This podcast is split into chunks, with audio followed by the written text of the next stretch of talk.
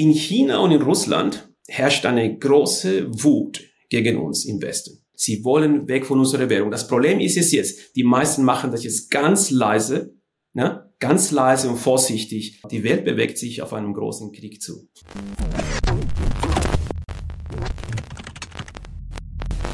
Herzlich willkommen zum Rohstoff Investor Podcast. Es ist mir eine riesige Ehre, dieses Gespräch mit einem weltweit renommierten Experten für Geopolitik zu führen. Normalerweise teilt er sein Wissen nur direkt mit seinen Kunden, zu denen unter anderem einige der einflussreichsten Personen auf globaler Ebene zählen. Seine Prognosen sind beeindruckend korrekt er hat nicht nur die Wahl von Trump und den Brexit korrekt vorhergesagt, sondern auch den Krieg in Osteuropa, den Zusammenbruch des japanischen Aktienmarktes 2007 und 2018 und im letzten Frühling wieder hat er korrekterweise erklärt, weshalb er den nächsten Konflikt in Israel erwartet, was dann kurz danach ähm, äh, im letzten Oktober passiert ist, um nur ein paar wenige Beispiele zu nennen. Wir sprechen heute darüber, ob es neue oder sich auf Europa ausweitende Kriege geben wird, wie sich die globalen Machtverhältnisse durch das Erstarken der BRICS-Nationen ändern und was dies für Aktienmärkte, Rohstoffe, Gold und im Allgemeinen den Wohlstand im Westen bedeutet. Herr Takushi, ganz herzlich willkommen. Vielen Dank. Guten Tag. Danke, dass Sie mich hier äh, Ihr Programm haben. Herr Takushi, aktuell herrscht Krieg in Israel und der Ukraine. Die westlichen Aktienmärkte stehen an einem Allzeithoch, die Immobilienmärkte stehen an einem Allzeithoch. Es herrscht, herrscht im Allgemeinen eigentlich ein großer Wohlstand im Westen. Bevor wir nun darüber sprechen, ob diese Kriege möglicherweise auch zu uns überschwappen könnten, möchte ich Sie fragen, wie es überhaupt dazu gekommen ist und welche Rolle das wirtschaftliche Erstarken der BRICS-Allianz dabei gespielt hat. Also das sind einige Fragen in dieser, das sind einige Fragen in dieser, in dieser ersten, äh, da stecken mehrere Fragen in dieser ersten Frage. Ich denke, ähm, dass es dennoch Sinn macht, dass sie das so zusammenbringen, denn das alles passt zusammen. Das, ähm, ähm, das ist nicht irgendwie zufällig zusammengekommen. Die, also die Entwicklung der BRICS, äh, die künstliche Inflationierung an unseren, die künstliche Inflation an unseren Finanzmärkten, an unseren Assetpreisen äh, und auch diese Kriege, die wir jetzt sehen, zunehmend sehen, ähm, das alles gehört zusammen. Und äh, ja, ich freue mich jetzt auf das weitere Gespräch. Wir haben diese BRICS-Allianz. Wie hat in, ich glaube, im 2020 war es, als das gemeinsame BIP der BRICS-Nationen das der G7-Nationen überholt hat. Also vielleicht für die Hörer, ähm, G7 die wichtigsten westlichen Wirtschaftsmärkte, BRICS, Brasilien, Russland, Indien, China, Südafrika, ähm, hat das gesamte BIP überholt. Was bedeutet, was bedeutet dies? Ist der Westen immer noch gleichmächtig? Kann er sich immer noch gleich gut wehren oder kommt er von dieser Seite in ein gewisses Bedrängnis? Ähm, es ist wirklich historisch und wichtig, was da passiert ist 2020, 2021, dass die BRICS-Staaten äh, im Sinne der Wirtschaftsleistung äh, äh, nach der Kaufkraft gemessen den Westen überholt haben. Das ist sehr, sehr wichtig. Und dennoch muss man das auch ein bisschen, wie sagt mal, äh, man muss das entdramatisieren, also muss ein bisschen da äh, das auch ein bisschen so in, äh, wie sagt man, äh, put in context, was die Amerikaner sagen würden. Wir haben nach wie vor sehr viel Vermögen im Westen, ne? aber unsere Wirtschaftsleistung, die entwickelt sich nicht mehr so stark wie die von den sogenannten aufstrebenden Ländern. Bei denen ist diese Wirtschaftsleistung, dieses laufende BIP, wird immer größer. Und das ist so, denke ich, eine Situation, die sich noch weiter akzentuieren wird. Also wir werden nicht viel stärker, also das Gewicht der Industrieländer, der sogenannten westlichen Länder, die wird kleiner.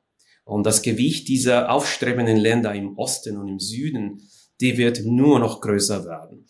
Was wir versuchen im Moment ist, unsere Vormachtstellung ein bisschen zu verteidigen, diesen Prozess hinaus zu zögern. Das macht Washington sehr gut. Äh, bis jetzt sehr gut, wobei auch Washington Fehler macht. Ne? Also Präsident Biden hat ja mit dem, äh, mit dem Einsatz des US-Dollars und des Euro als eine Waffe, glaube ich, einen ganz großen strategischen Fehler gemacht. Aber insgesamt äh, tut sich Washington oder der Westen sehr gut wehren. Können Sie das noch ausführen? Was bedeutet der, oder wie muss man sich das vorstellen, ein Einsatz äh, der Waffe des Dollars und Euros? Mhm. Ja, seit, ähm, dem, seit dem Ende des Zweiten Weltkriegs haben wir ja äh, eine, eine neue Weltordnung in monetärem Sinne, eine neue monetäre, finanzielle äh, Währungsordnung in der Welt. Die wird vom Dollar geprägt die, äh, der Dollar ist liquide, ne? aber die meisten Staaten der Welt, alle Staaten der Welt müssen sich eigentlich mit Dollars eindecken, um ihren Handel, Import, Export zu betreiben. Äh, selbst Länder, die Nachbarländer sind und die einen, und die einen modernen Finanzsektor haben und einen regen Außenhandel betreiben miteinander. Auch diese Länder müssen mit Dollars handeln. Das heißt, ich mache ein kleines Beispiel, zwei Nachbarsländer, Malaysia und Indonesien. Beide ziemlich moderne Staaten jetzt. Sie haben sehr viel Handel miteinander. Die können ihren Handel nicht einfach mit indonesischen Rupia und malaysischen Ringgit betreiben. Das geht nicht. Das geht nicht. Sie müssen das in Dollar machen. Und wir denken nicht dran, oh nein, wir haben das Gefühl, wir leben in einer freien Welt, wo jedes Land äh, äh, wählen darf, wie es seinen Handel betreibt. So frei sind die Länder nicht. Ja. So frei sind die Länder nicht. Also und wenn ein großes Land sagt, ich benutze das Dollar nicht, äh, Dollar nicht mehr, ist fast eine Kriegsansage. An, nicht nur an den USA, sondern an den Westen. Ähm, und bis jetzt hat es geklappt, dass alle Länder sich dran gehalten haben und den Dollar benutzt haben für ihre, ihren globalen Handel, aber auch für ihren bilateralen Handel mit anderen Ländern, selbst Nachbarsländern. Wir haben jetzt die Situation, äh, also es hat immer gut geklappt und viele Länder natürlich in Asien, Afrika, Südamerika beklagen sich immer über den Westen, beklagen sich über die Vormachtstellung des Westens. Einige hassen sogar USA und Washington kulturell. Aber sie benutzen das US-Dollar, weil es keine andere Alternative gibt. Also seit vielen Jahren werden sogar große Länder wie China und Indien und Brasilien, äh, die wehren sich gegen den Dollar und gegen die USA, aber sie benutzen gleichwohl US-Dollar. Und sie sagen, na ja, äh, was sagen die? Wir mögen die Amerikaner nicht, wir mögen die Europäer nicht, aber wir benutzen halt das Euro und den Dollar. Und wenn ich von Dollar rede, rede ich auch vom Euro, denn, äh, denn die Euro-Währung ist nicht so unabhängig, wie wir meinen. Die Euro-Währung ist ein Teil des US-Dollar äh, monetären Komplexes. Das ist geopolitisch, wirtschaftlich so vorgegeben, so organisiert seit dem Zweiten Weltkrieg. Ähm, wir haben allerdings einen kleinen Fehler gemacht. Äh, äh, nach der Invasion, nach dem Angriffskrieg Russlands gegen, äh, gegen die Ukraine, nach, äh, nach dieser Invasion musste der Westen etwas machen. Und da stand auch Washington unter Druck, etwas zu machen. Und da hat Präsident Biden, äh, glaube ich, auch ähm, ja, unter Druck etwas zu leisten, hat er auch gesagt, äh, wir werden alle, alle Assets Russlands, die in Dollar oder Euro nominiert sind, ne, wie sag mal, äh, ja, einfrieren. Wir werden sie, und das können wir machen, ne, weil das, weil die, die, die meisten Assets der, der Russen äh, des Staates, der russischen Firmen, auch von russischen Privatmenschen, die waren in Dollar, Euro oder Schweizer Franken. Diese Assets konnten wir sehr schnell, wie sagt man, blockieren, ja, weil sie in unserer Währung sind. Sie sind zum, Teil, sind zum Teil in amerikanischen Staatspapieren. Also wir können sie blockieren. Und das haben wir noch nie gemacht in der Menschengeschichte. Also seit dem Zweiten Weltkrieg haben wir sowas noch nie gemacht. Wir haben immer gesagt, wir führen Krieg, auch gegen Ayatollahs, Iran, wir führen Krieg gegen die Leute, aber wie, in viele Staaten, aber wir werden ihre Sparnisse in Dollar und Euro nicht anfassen. Warum haben wir das nie getan? Oder wir haben das sehr selten im kleinen Rahmen gemacht. Warum haben wir es immer sehr vorsichtig gemacht? Weil wir gesagt haben, wir wollen ja, dass die Leute weiterhin in Dollar sparen und in Dollar handeln. Das wollen wir nicht. Wir wollen die Leute nicht abschrecken davon. Wir haben hier allerdings äh, Neuland betreten. Wir haben alle Assets der Russen in unseren Währungen eigentlich blockiert, eingefroren jetzt wollen wir noch komplett enteignen. Nicht? Das ist eine große Botschaft, die wir ausgesandt haben in die ganze Welt. Jetzt haben alle Länder der Welt, die nicht im Westen sind, alle Länder in Südamerika, Afrika, Mittleren Osten und Asien, Fernen Osten, haben jetzt Angst, dass sie die Nächsten sind. Und deshalb denke ich, müssen wir jetzt die Entwicklung der BRICS genauer beobachten. Ne? Diese Länder wollen, viele Länder, also wir haben, wir hatten 40 Länder, die dem BRICS beitreten wollen. Wir haben sie allerdings gedroht, das nicht zu tun. Also wir benutzen wirklich, im das müssen wir wirklich verstehen, wir im Westen benutzen oft Druck und sogar Drohungen. Druck und Drohungen. Aus diesen 40 sind nur noch 5, 6 geworden. Das heißt, die meisten haben kalte Füße bekommen. Was nicht heißt, dass sie nicht weg von, unserer, von unseren Währungen äh, weg wollen. Sie wollen weg von unserer Währung. Das Problem ist es jetzt, die meisten machen das jetzt ganz leise, ne? ganz leise und vorsichtig, wollen sie sich jetzt wegbewegen von unseren Währungen. Und das ist ein großes Problem für den Westen. Wie sieht das praktisch aus, wenn sich diese Länder wegbewegen? Wie können sie diese dieser Zwang, den US-Dollar zu nutzen im globalen Handel mit den Nachbarländern, wie können Sie den praktisch umgehen? Also, es gibt nur zwei, drei Möglichkeiten. Es ist ganz, also man muss es sagen, es ist schwer. Es ist schwer. Wir haben das System so aufgebaut, dass die Leute nicht wegkommen von unseren Währungen. Also das ist ganz klar. Der, der Westen wollte sich auch so, so, so schützen, nicht? Ähm, denn solange die ganze Welt unsere Währungen und unsere, unsere Währungen benutzt, müssen sie auch unsere Staatspapiere kaufen, unsere Schulden kaufen.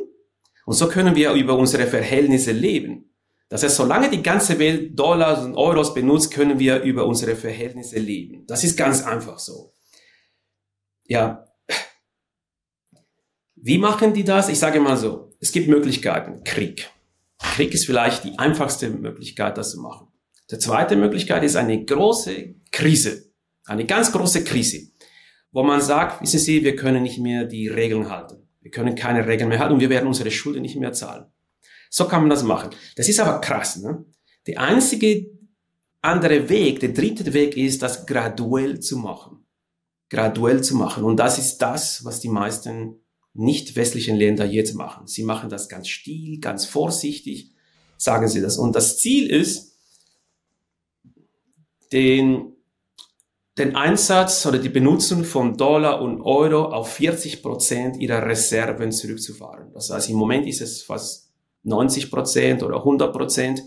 Und das wollen sie auf circa 40 Prozent im Schnitt. Jedes Land ist anders. Einige wollen auf 30, andere auf 50, 55, aber so im Schnitt ist so 40, 42 Prozent, das, was ich sehe. Das ist das. Aber das, dafür werden sie einige Jahre brauchen. Einige sagen, werden es in fünf Jahren schaffen. Viele sagen, sie brauchen zehn Jahre dafür. Das ist wirklich, man könnte sagen, es wird wahrscheinlich im Schnitt sieben Jahre brauchen, wenn man dran bleibt. Ne? Das ist ein langer Prozess. Warum ist das schwierig? Weil Amerika auch reagiert. Amerika hat zum Beispiel alle diese Länder, die sich weg vom Dollar bewegen wollten, so bestraft, dass es die Liquiditätsversorgung in Dollars massiv reduziert hat.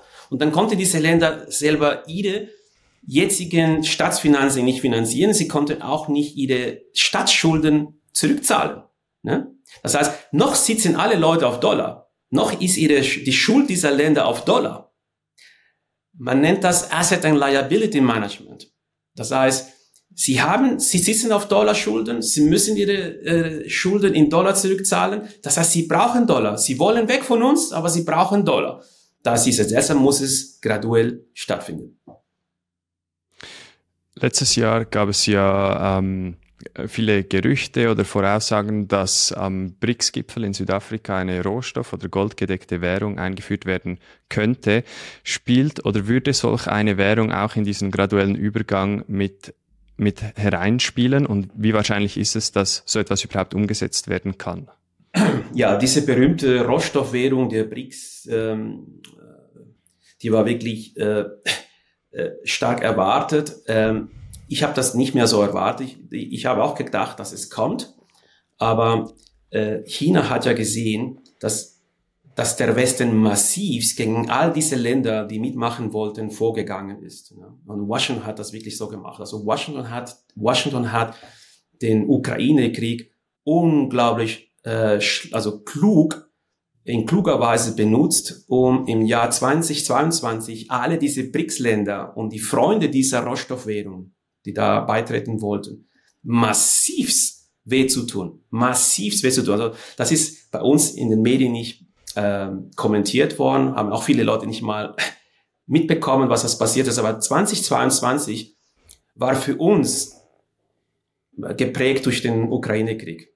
Aber nicht im Rest der Welt. Außerhalb des Westens war 2022 ein ganz schlimmes Jahr geprägt von Washington killing them, also Washington hurting them um, with US dollar liquidity. Im Jahr 2022 hat Washington den, den Entwicklungsländern und Emerging Markets, vor allem die, die dieser BRICS-Währung teil, teilnehmen wollten, massiv wehgetan, indem sie in ihrer US-Dollar-Liquiditätsversorgung, wie sagt man, beschnitten wurden, eingeschränkt wurden. Das hat zu massiven, wie sagt man, Einschnitten in der Geldversorgung, Staatsbudget geführt. Also viele Länder hatten auch wegen den politischen Verwerfungen. Nicht? Also ähm, die USA haben einfach gesagt, ha, sie wollen weg von vom Euro und vom US-Dollar. Naja, wir können das Leben für euch auch sehr schwer machen, kurzfristig. Ne?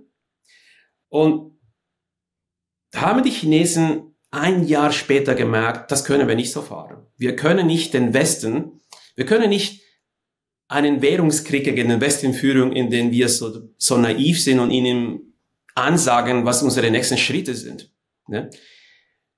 Ende 2023 war, da, war es ganz klar für uns, dass China ähm, ihre Währungsstrategie gegen den, West, gegen den Westen komplett geändert hatte. Komplett geändert. Und das hat man auch in China anfangs, wie sagt man, äh, ja, anfangs diesen Jahres bestätigt. Das heißt, die, äh, diese BRICS-Währung, diese Rohstoffwährung, die wird wahrscheinlich nicht so kommen, wie China und Russland und Brasilien äh, uns sagen. Das heißt, jetzt sind sie noch vorsichtiger. Jetzt erzählen sie uns etwas, ähm, damit wir das glauben. Aber was genau gemacht wird, wird hier sehr vorsichtig gehalten. Und jetzt sind diese Länder auch noch sehr vorsichtig. Sie wissen, dass wir abhören, dass wir genau abhören zwischen die Kommunikation zwischen diesen BRICS-Ländern. Das heißt, diese BRICS-Länder sind jetzt mehr oder weniger in ihrer Kommunikation auf Kriegsfuß mit dem Westen. Und deshalb sage ich mal so, alle Leute, die sich auf diese BRICS-Rohstoffwährung freuen, müssen vorsichtig sein.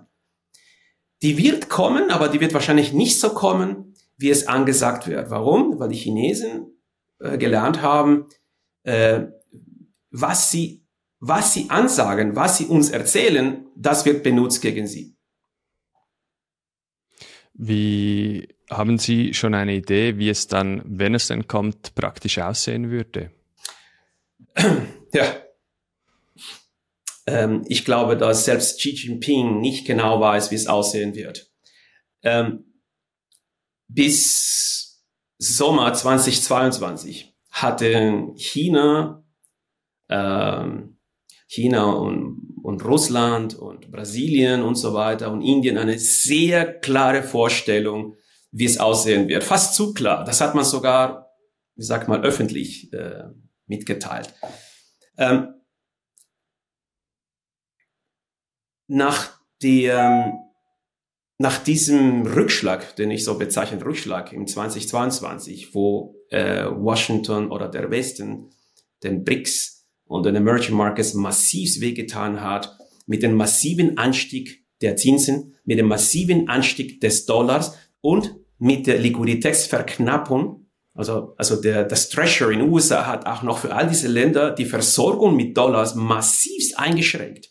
Also diesen Dollar, diesen Ländern wurde wirklich äh, hier sozusagen äh, wurden die Luftwege mehr oder weniger eingeengt.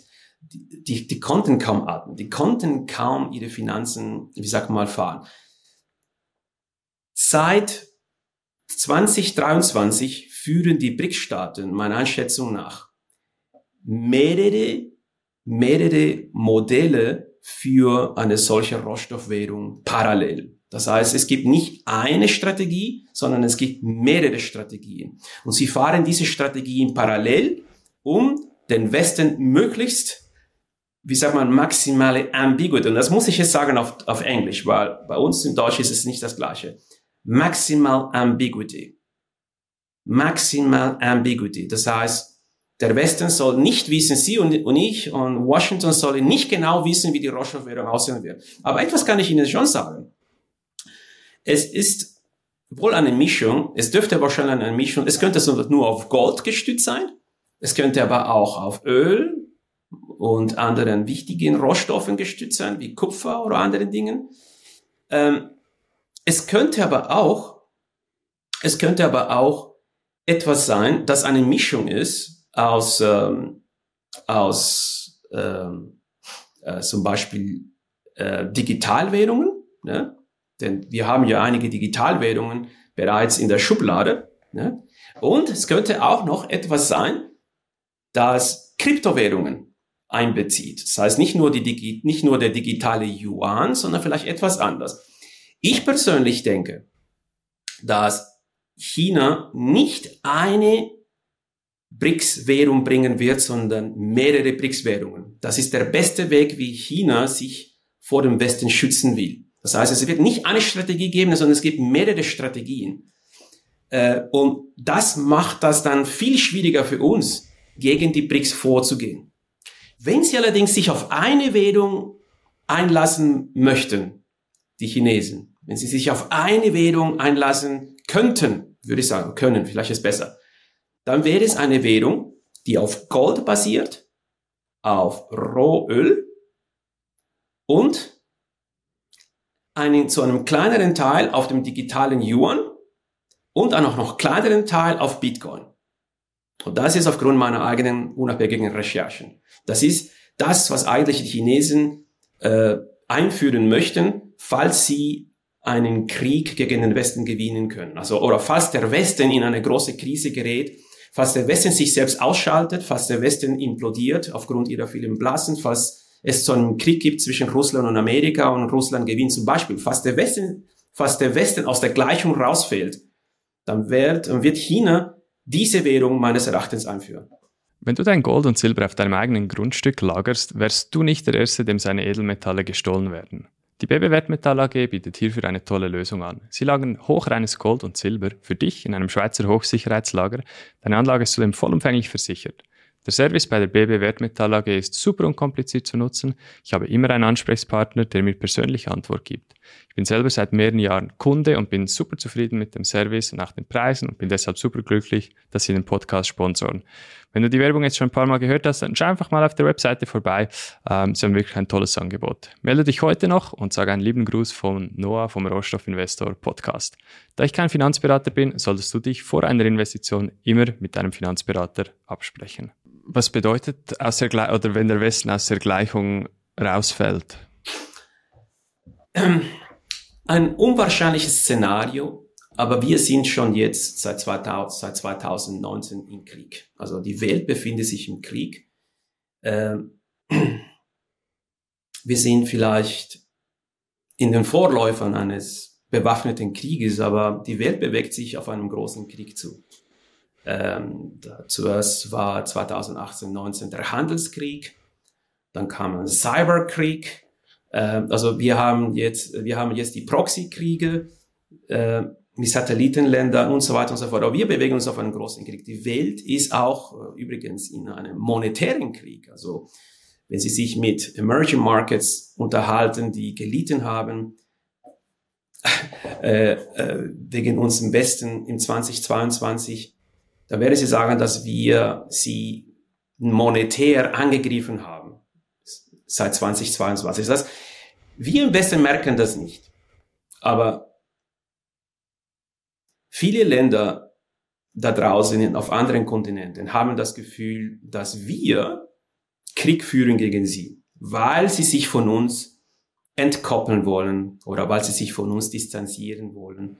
Ähm, eigentlich fühlen wir uns auch von ihnen angegriffen, weil diese Länder eigentlich unsere Vormachtstellung äh, angreifen oder anzweifeln oder und ähm, es gibt ja auch viele Politiker in Amerika, die sagen, die wollen weg vom Dollar, die wollen unseren, unseren Lebensstandard angreifen.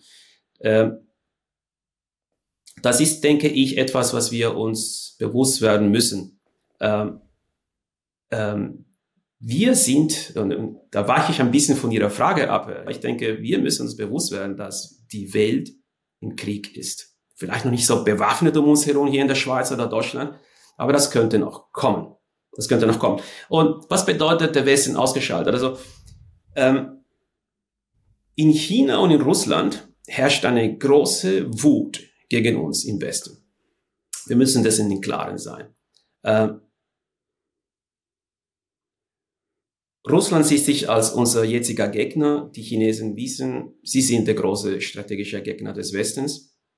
Und ähm, Chinesen und Russen wissen, dass es nicht einfach ist, gegen den Westen zu kämpfen. Aber wenn es, ähm, wenn es dazu kommt, dass der Westen implodiert oder dass der Westen einen Krieg verliert, dann könnten die Chinesen ihre Wirtschaftspläne, ihre Währungspläne ziemlich ungehindert fortfahren. Und deshalb sage ich, diese eine Währungsstrategie, die die Chinesen haben, äh, mit nur einer Währung unterwegs zu sein, die, äh, die werden sie nicht so bringen können, solange der Westen gegen sie vorgehen kann. Und äh, ja, ich, ich weiß nicht, ob sie noch mehr Details brauchen, aber ich denke nicht, dass.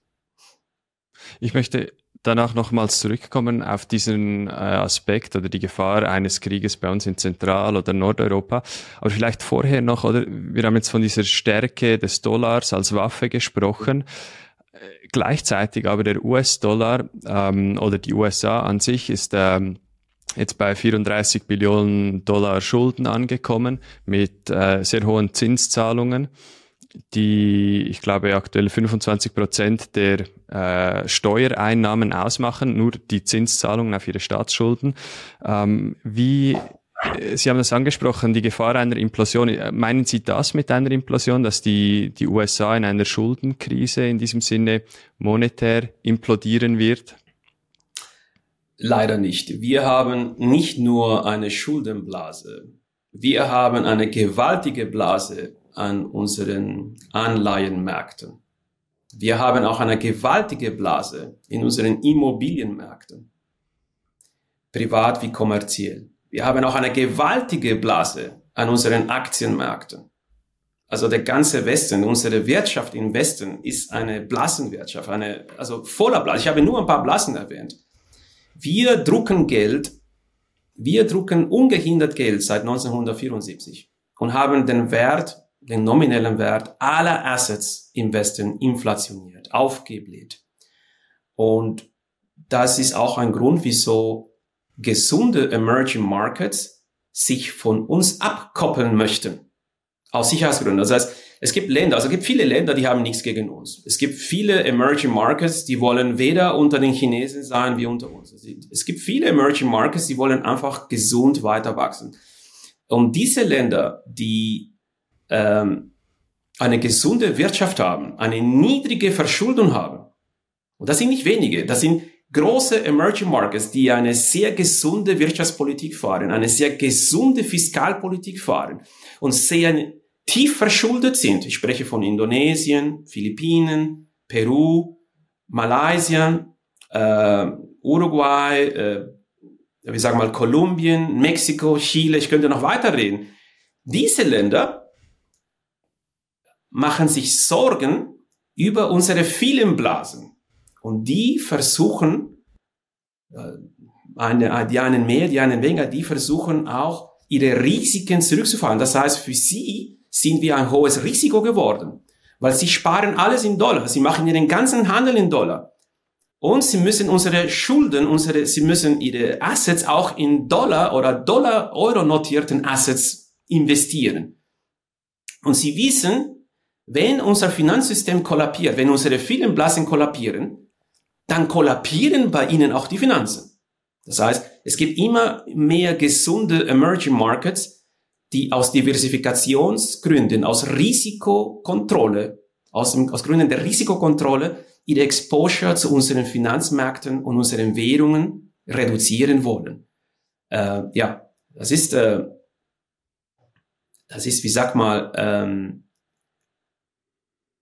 es ist eigentlich kein Thema bei uns im Westen. Im Westen reden die Leute nicht. Aber in Afrika, in Südamerika, in Asien reden viele Entscheidungsträger drüber. Was machen wir? Und die Leute wundern sich dort, warum im Westen die Leute nichts tun gegen diese vielen Blasen. Bei uns ist alles fast aufgebläht. Ne? Und das kann natürlich eines Tages kollabieren. Aber unsere Regierungen und Zentralbanken lassen es nicht zu. Das heißt, äh, bei jeder Krise wird noch mehr Geld hineingepumpt und die Preise werden immer mehr kontrolliert. Wenn wir jetzt von Blasen sprechen, wie, wie definieren Sie eine Blase oder wie erkennt man eine Blase? Der Konsensus ist ja aktuell, ja, die Wirtschaft läuft gut, die Aktien ähm, haben zwar hohe äh, Price-to-Earnings-Verhältnisse, äh, aber an, an sich gesund. Wie, welche Faktoren sehen Sie, die eben zeigen, dass es sich dabei um eine Blase handelt? Okay. Ich möchte jetzt nicht in ein geldpolitisches Seminar äh, hineingehen, da, da geht es ein paar Stunden. Aber ich kann Ihnen sagen, äh, seit 1974 drucken wir viel mehr Geld, als unsere Wirtschaft braucht. Viel mehr Geld, als unsere Wirtschaft braucht. Was passiert? Dieses überschüssige Geld geht in Assets hinein. Und die Immobilienpreise die Aktienpreise, die Obligationenpreise und alle anderen Risikoassets er erreichen immer höhere Niveaus, immer höhere Werte. Ähm, ich verstehe, dass es viele Leute gibt, die sagen, wir haben keine Blasen. Das ist gut, das ist deren gutes Recht und die meisten leben auch davon, dass die Leute glauben, dass wir nicht in einer Blasenwirtschaft leben, aber der Westen lebt in einer gewaltigen, noch nie dagewesenen Blase. Und ich beschuldige hiermit nicht unsere Regierungen, überhaupt nicht. Ähm, es gibt viele Leute, die, es gibt viele Makroökonomen und andere Experten, die, ähm, die unabhängig sind und die das Gleiche sehen wie ich. Und, aber anders als ich beschuldigen sie äh, unsere Regierungen und sie erachten auch sie erachten auch unsere Zentralbanken und Regierungen als Feinde. Äh, ich gehe gar nicht so weit, weil das übertrieben ist. Äh, ich denke, wir sind in einem systemischen Problem, in einem systemischen Phänomen. Man kann nicht einfach äh, mit dem Zeigefinger auf die Zentralbanken oder Regierungen gehen oder los, losgehen. Ähm, der Konsument im Westen will auch nicht weniger konsumieren. Der Rentner in der Schweiz will nicht einen niedrigen Umwandlungssatz haben.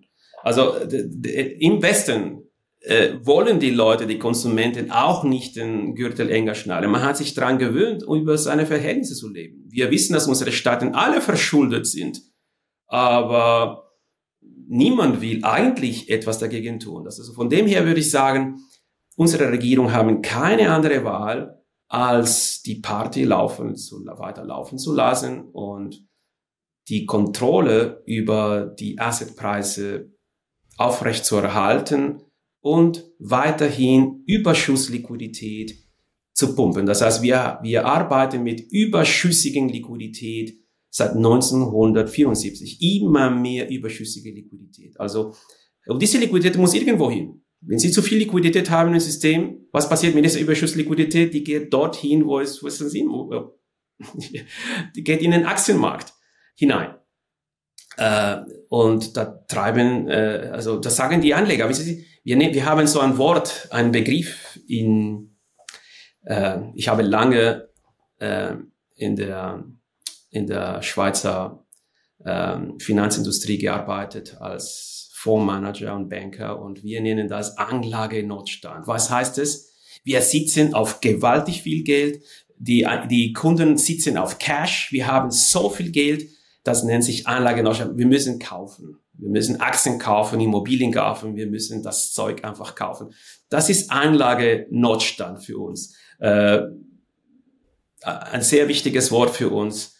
Ähm, aber ich verstehe, ich respektiere Leute, die sagen, wir haben keine Blase. Da muss ich, da muss jeder, da muss jeder, wie sag mal, ähm, äh, wie sag mal, äh, seinen Stand verteidigen, denke ich. Und ich bin Volkswirt, ich bin Makroökonom und ich habe, ähm, wie sag mal, denke ich, die Pflicht, äh, die globalen Zusammenhänge zu studieren, zu sehen. Ich bin ja unabhängig unterwegs, ähm, äh, unparteiisch unterwegs auch und ich versuche natürlich auf, ähm, auf Phänomene, auf Entwicklungen, die riskant sein könnten für uns, für, für die Wirtschaft, äh, hinzuweisen. Und unsere Blasen ist ein großes Thema seit einigen Jahren diese Party mit der Liquidität, was führt dazu, dass das Licht ausgeht, die Musik aufhört? Gibt es einen Faktor, einen einzelnen? Nein, nein. Und sicher nicht intern. Ähm, viele Leute, viele, viele gute Politiker, viele gute Zentralbanker, äh, viele gute Banker äh, haben versucht in den letzten 30 Jahren diese gigantische Liquiditätsblase zu platzen. Das haben viele gemerkt, das können sie nicht. Der ganze Westen könnte ihnen über die Ohren fliegen, haben sie, hat man ihnen gesagt. Also haben andere versucht, das einfach auszumerzen, einzuschränken und graduell zurückzufahren. Aber auch diese Leute haben gemerkt, wie schwierig das ist. Also diese Leute sind entfernt worden. Die Wirtschaft will das nicht. Die Aktienmärkte wollen es nicht. Die Banken wollen es nicht. Also die Mehrheit der Leute wollen es nicht. Also es ist nicht so, dass niemand das gesehen hat. Ich glaube nicht, dass es möglich ist, das wirklich intern von uns auszulösen. Ist einfach politisch nicht möglich. Also es hat schon viele Banker gegeben und äh, Experten gegeben und Zentralbanker gegeben, die, gese die gesehen haben, dass das müssen wir irgendwo eindämmen. Ähm, ich bin von Politikern und Zentralbanken angesprochen worden über dieses Thema Herr Takushi. Wie, was meinen Sie, wie könnten wir das machen? Äh, ich habe einfach meine bescheidene Zweitmeinung gegeben, externe Meinung gegeben. Ähm, ich habe gesehen den Willen von Politikern, den Willen von äh, Bank Executives und auch den Willen von Zentralbankern, das einzudämmen, diese Liquiditätsblase. Aber ich kann Ihnen sagen, der politische Prozess hat diese Leute im Stich gelassen. Der politische Prozess im Westen ist so populistisch unterwegs, also wirklich so eine Maschine, so eine, hat so eine starke Eigendynamik. Am Ende können sie nicht gegen die Konsumenten, die Wähler und die Rentner vorgehen. Also die Leute wollen nie, niemand will etwas korrigieren. Niemand will das. Und der politische Prozess im Westen ist so stark in einer Dynamik hineingekommen, dass sich das nicht korrigieren lässt. Der einzige Weg, das zu korrigieren, wird ein externer Schock sein. Ein externer Schock muss es sein. Äh, intern, rein inländisch im Westen, also USA, Europa, lässt sich das nicht machen. Und an was denken Sie bei einem externen Schock?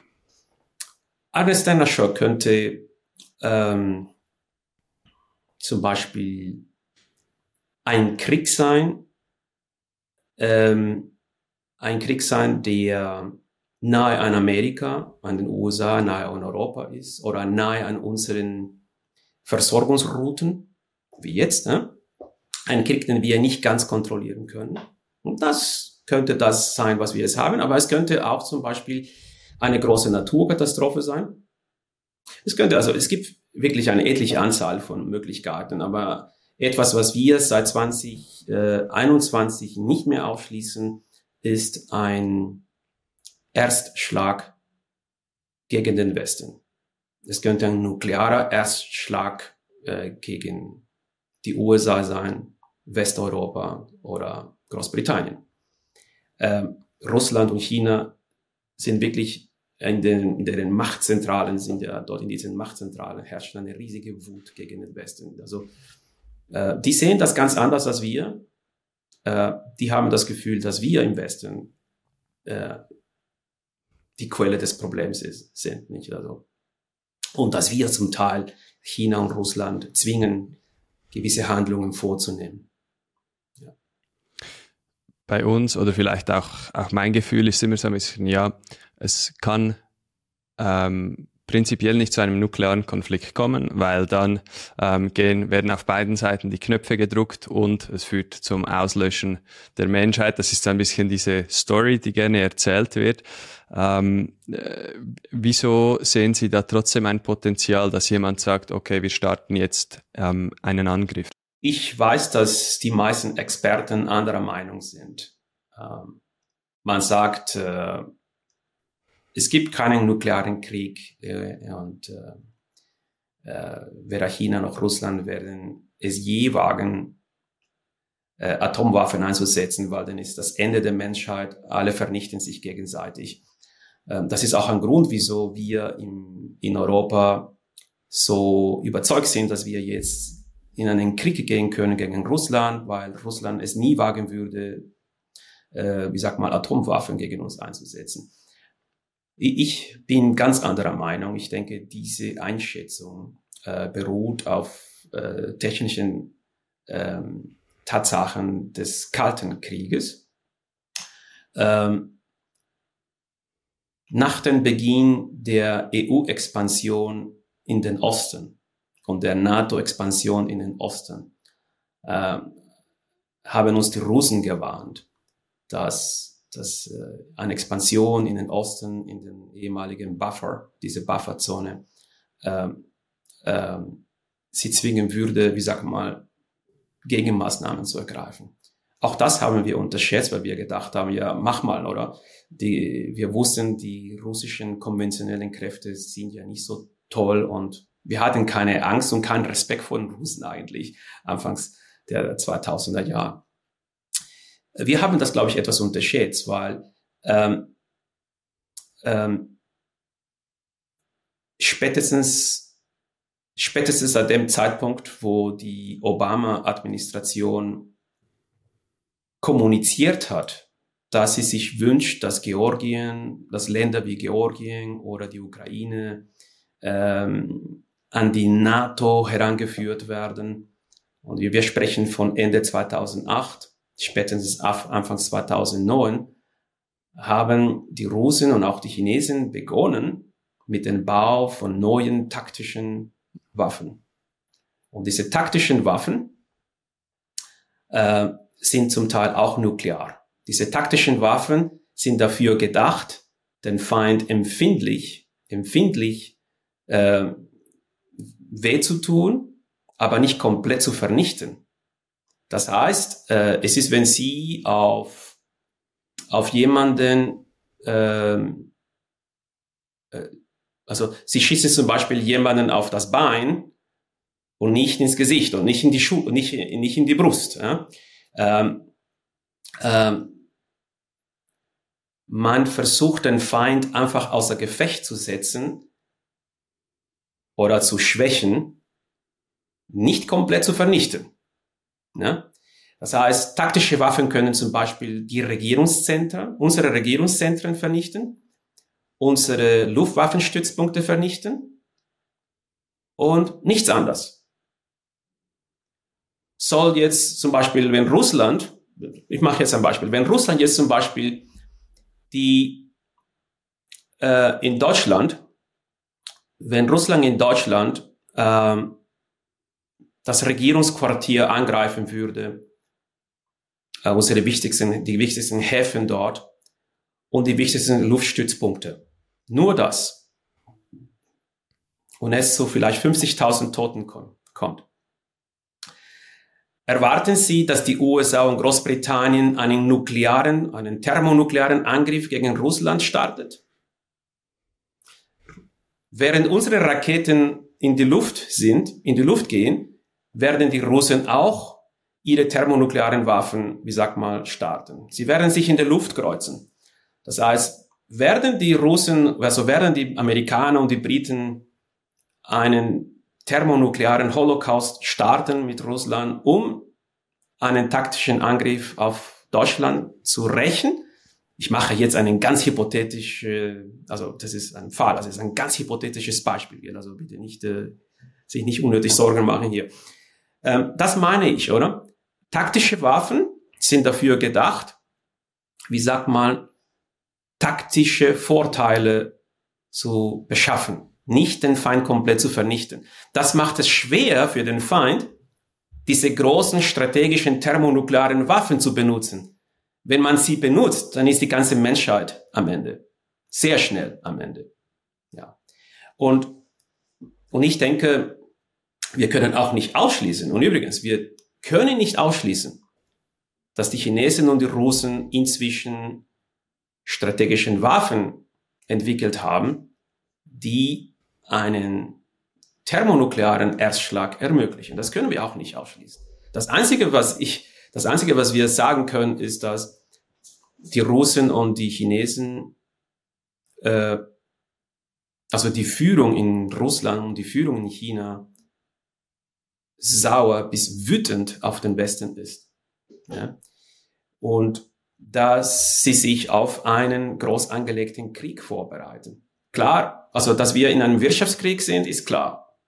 Dass wir in einem Cyberkrieg sind, ist auch klar. Aber dass wir uns auf einen größeren angelegten, groß angelegten Krieg, äh, äh, dass wir vielleicht in so einen groß angelegten Krieg hineingehen, wir denken nicht dran. Aber ich denke, es gibt sehr viele Köpfe in Russland und in China, die das als unausweichlich sehen. Unausweichlich. Wie groß sind das für Sie große Chancen oder ist das mehr ein, ein Aufruf, dass man einfach auch daran denken sollte, aber die Chancen vielleicht doch nicht übermäßig groß sind? Wie würden Sie das einordnen?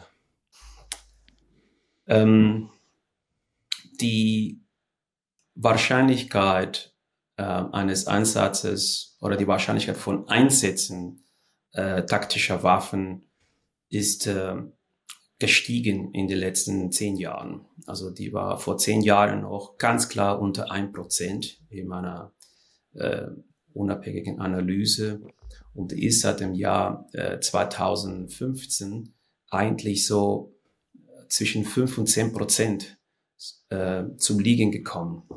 Und ähm, ich denke, dass seit dem Krieg in der Ukraine diese Wahrscheinlichkeit äh, zwischen 10 und 20 Prozent äh, ist. Also die gibt seit dem, seit dem Beginn der Ukraine, des Ukraine-Krieges liegt diese Wahrscheinlichkeit vom Einsatz taktischer äh, Waffen. Äh, und übrigens, es gibt nicht nur nukleare taktische Waffen, es gibt auch andere äh, biologischen, chemischen, taktischen Waffen und elektromagnetischen Waffen zum Beispiel. Ähm, äh, ist es zwischen 10 und 20 Prozent. Und das kommt natürlich jetzt auf das Theater an oder, oder, oder die, die Region, die wir, von der wir sprechen. Also es gibt äh, Pakistan, Indien, Nordkorea, Südkorea. Äh, da gibt es mehrere, ähm, da gibt es verschiedene Konflikttheater. Also es kommt darauf an. Das Problem ist, dass die alle, dass sie nicht komplett unabhängig voneinander sind. Also das sind ja also Nordkorea, Iran, das sind jetzt alles chinesische äh, Alliierte, nicht? Also äh, und zum Teil sind sie auch russische Alliierte, die ihre eigenen Interessen haben. Also die Situation ist etwas komplexer, als man denkt. Und wenn man das probabilistisch untersucht, so muss man zum Schluss kommen, dass ein Ansatz oder also, dass mehrere taktische Waffeneinsätze, dass die nicht so unwahrscheinlich sind.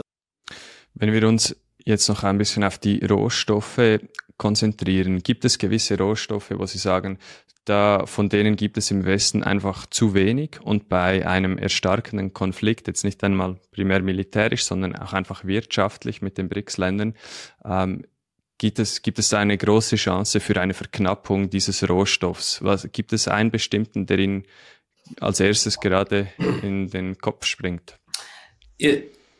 Das ist es nicht so. Ich glaube nicht, dass wir äh, äh, der wichtigste Rohstoff, der uns äh, mangelt, ist Energie.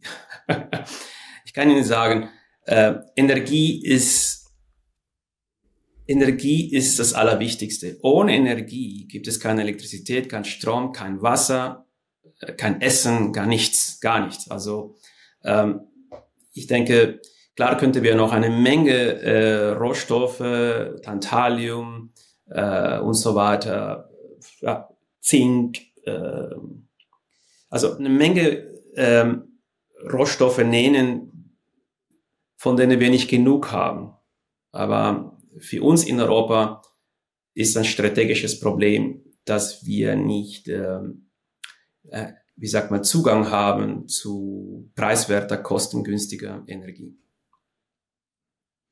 Und auf die Nahrungsmittel bezogen, wie robust sehen Sie die globalen Lieferketten für Nahrungsmittel? Könnte sich Europa hier selbst oder mit der Hilfe vielleicht der USA versorgen? Sollte es zu Sanktionen durch die wichtigsten Importeure aus den BRICS-Ländern kommen?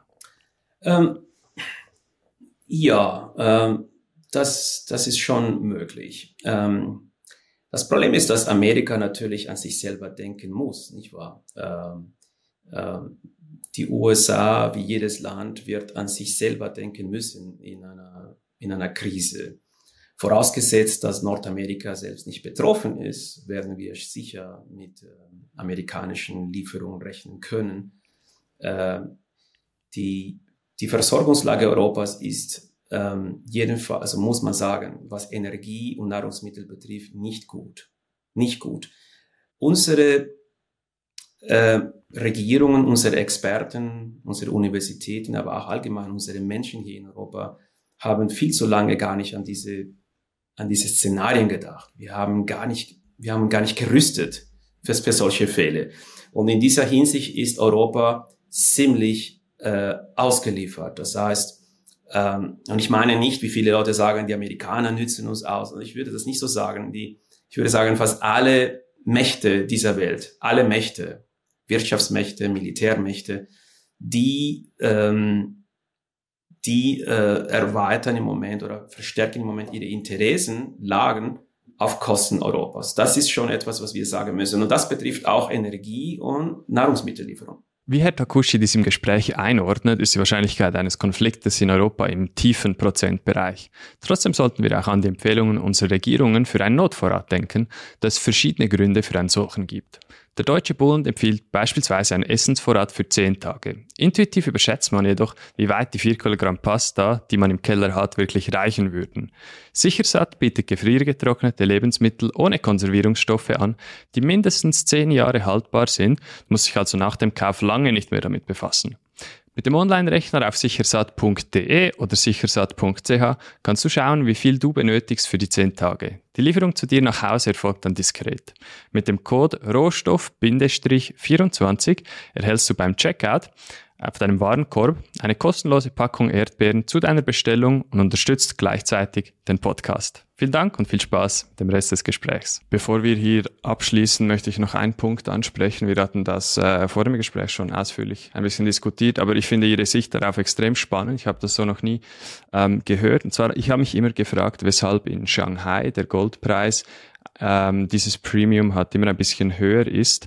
Ähm, können Sie kurz erklären, wie Sie den Goldpreis, die Goldpreisentwicklung ähm, an den äh, Terminbörsen in New York und London, wo im Westen Gold primär gehandelt wird, die Futures, im Vergleich zu dem Preis in Asien, in Shanghai, in China, sich entwickeln wird oder könnte in den nächsten Jahren?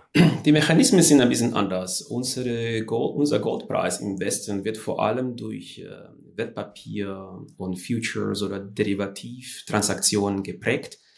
Ähm, äh, das, was die Chinesen, die Asiaten machen wollen, ist einen Goldpreis äh, zu haben, der weniger von solchen, von den Banken und von Papiertransaktionen, wie sag mal, äh, getrieben wird.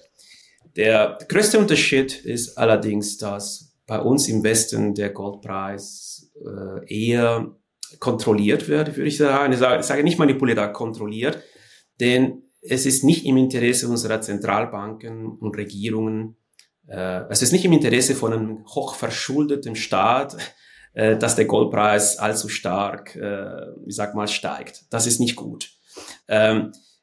China, Brasilien, Südamerika, die sind weniger verschuldet als wir. Ich spreche nicht von Argentinien. Also wenn wir jetzt von den BRICS sprechen, Indien, China, Brasilien und ihre größten Freunde wie, ja, wie äh, Indonesien, Malaysia, äh, Chile, Peru, Kolumbien, Mexiko, diese Länder sind nicht massiv verschuldet wie wir. Das heißt, sie haben keine Angst vor einem starken Goldpreis. Das, ist, das erklärt schon die Tat, das erklärte schon, dass in China man kein Problem hat mit einem hohen äh, Goldpreis, während wir hier schon. Das heißt, ähm, äh, es ist möglich, dass wir in den kommenden Jahren einen sehr starken Goldpreis haben in, in, in Rest der Welt und nicht im Westen. Also ähm, man könnte ein bisschen übertreiben, aber es ist nicht so, es ist nicht auszuschließen, dass bei uns der Goldpreis äh, unter 2.500 Dollar äh, bleiben wird und dass in China oder Brasilien, äh, Uruguay zum Beispiel, dass der Preis dort bereits die 5000 Dollar Grenze oder Marke überschreitet oder noch viel höher. Es könnte sein, dass wir es zu einer Bifurcation oder Zweiteilung im Goldmarkt haben, so wie wir das schon jetzt im Ölmarkt haben. Und ähm, es dürfte auch so sein, dass es nicht wichtig, es ist nicht, es, dass es wichtig sein wird, wo man sein Gold hält, nicht? Herr Takushi, ganz herzlichen Dank für dieses unglaublich spannende Gespräch. Wie können die Zuschauer noch mehr von Ihnen lernen und erfahren? Ähm, ähm, ein Teil unseres Research ist auf unserer Website äh, zu sehen. Äh, die Website äh, heißt ähm, geopoliticalresearch.com und ähm, äh, es ist, was man dort sieht, ist alles frei, äh, es ist kostenfrei. Ähm, wir sind dabei, eine, ein Abo, eine Subscription äh, einzurichten, so dass die Leute sich auch, äh, wie sag mal, abonnieren können. Und durch dieses Abo werden die Leute, wie sag mal, ähm, äh, ja, äh, die vollen Berichte, unsere vollen Newsletters äh, lesen können. Herzlichen Dank und alles Gute. Danke.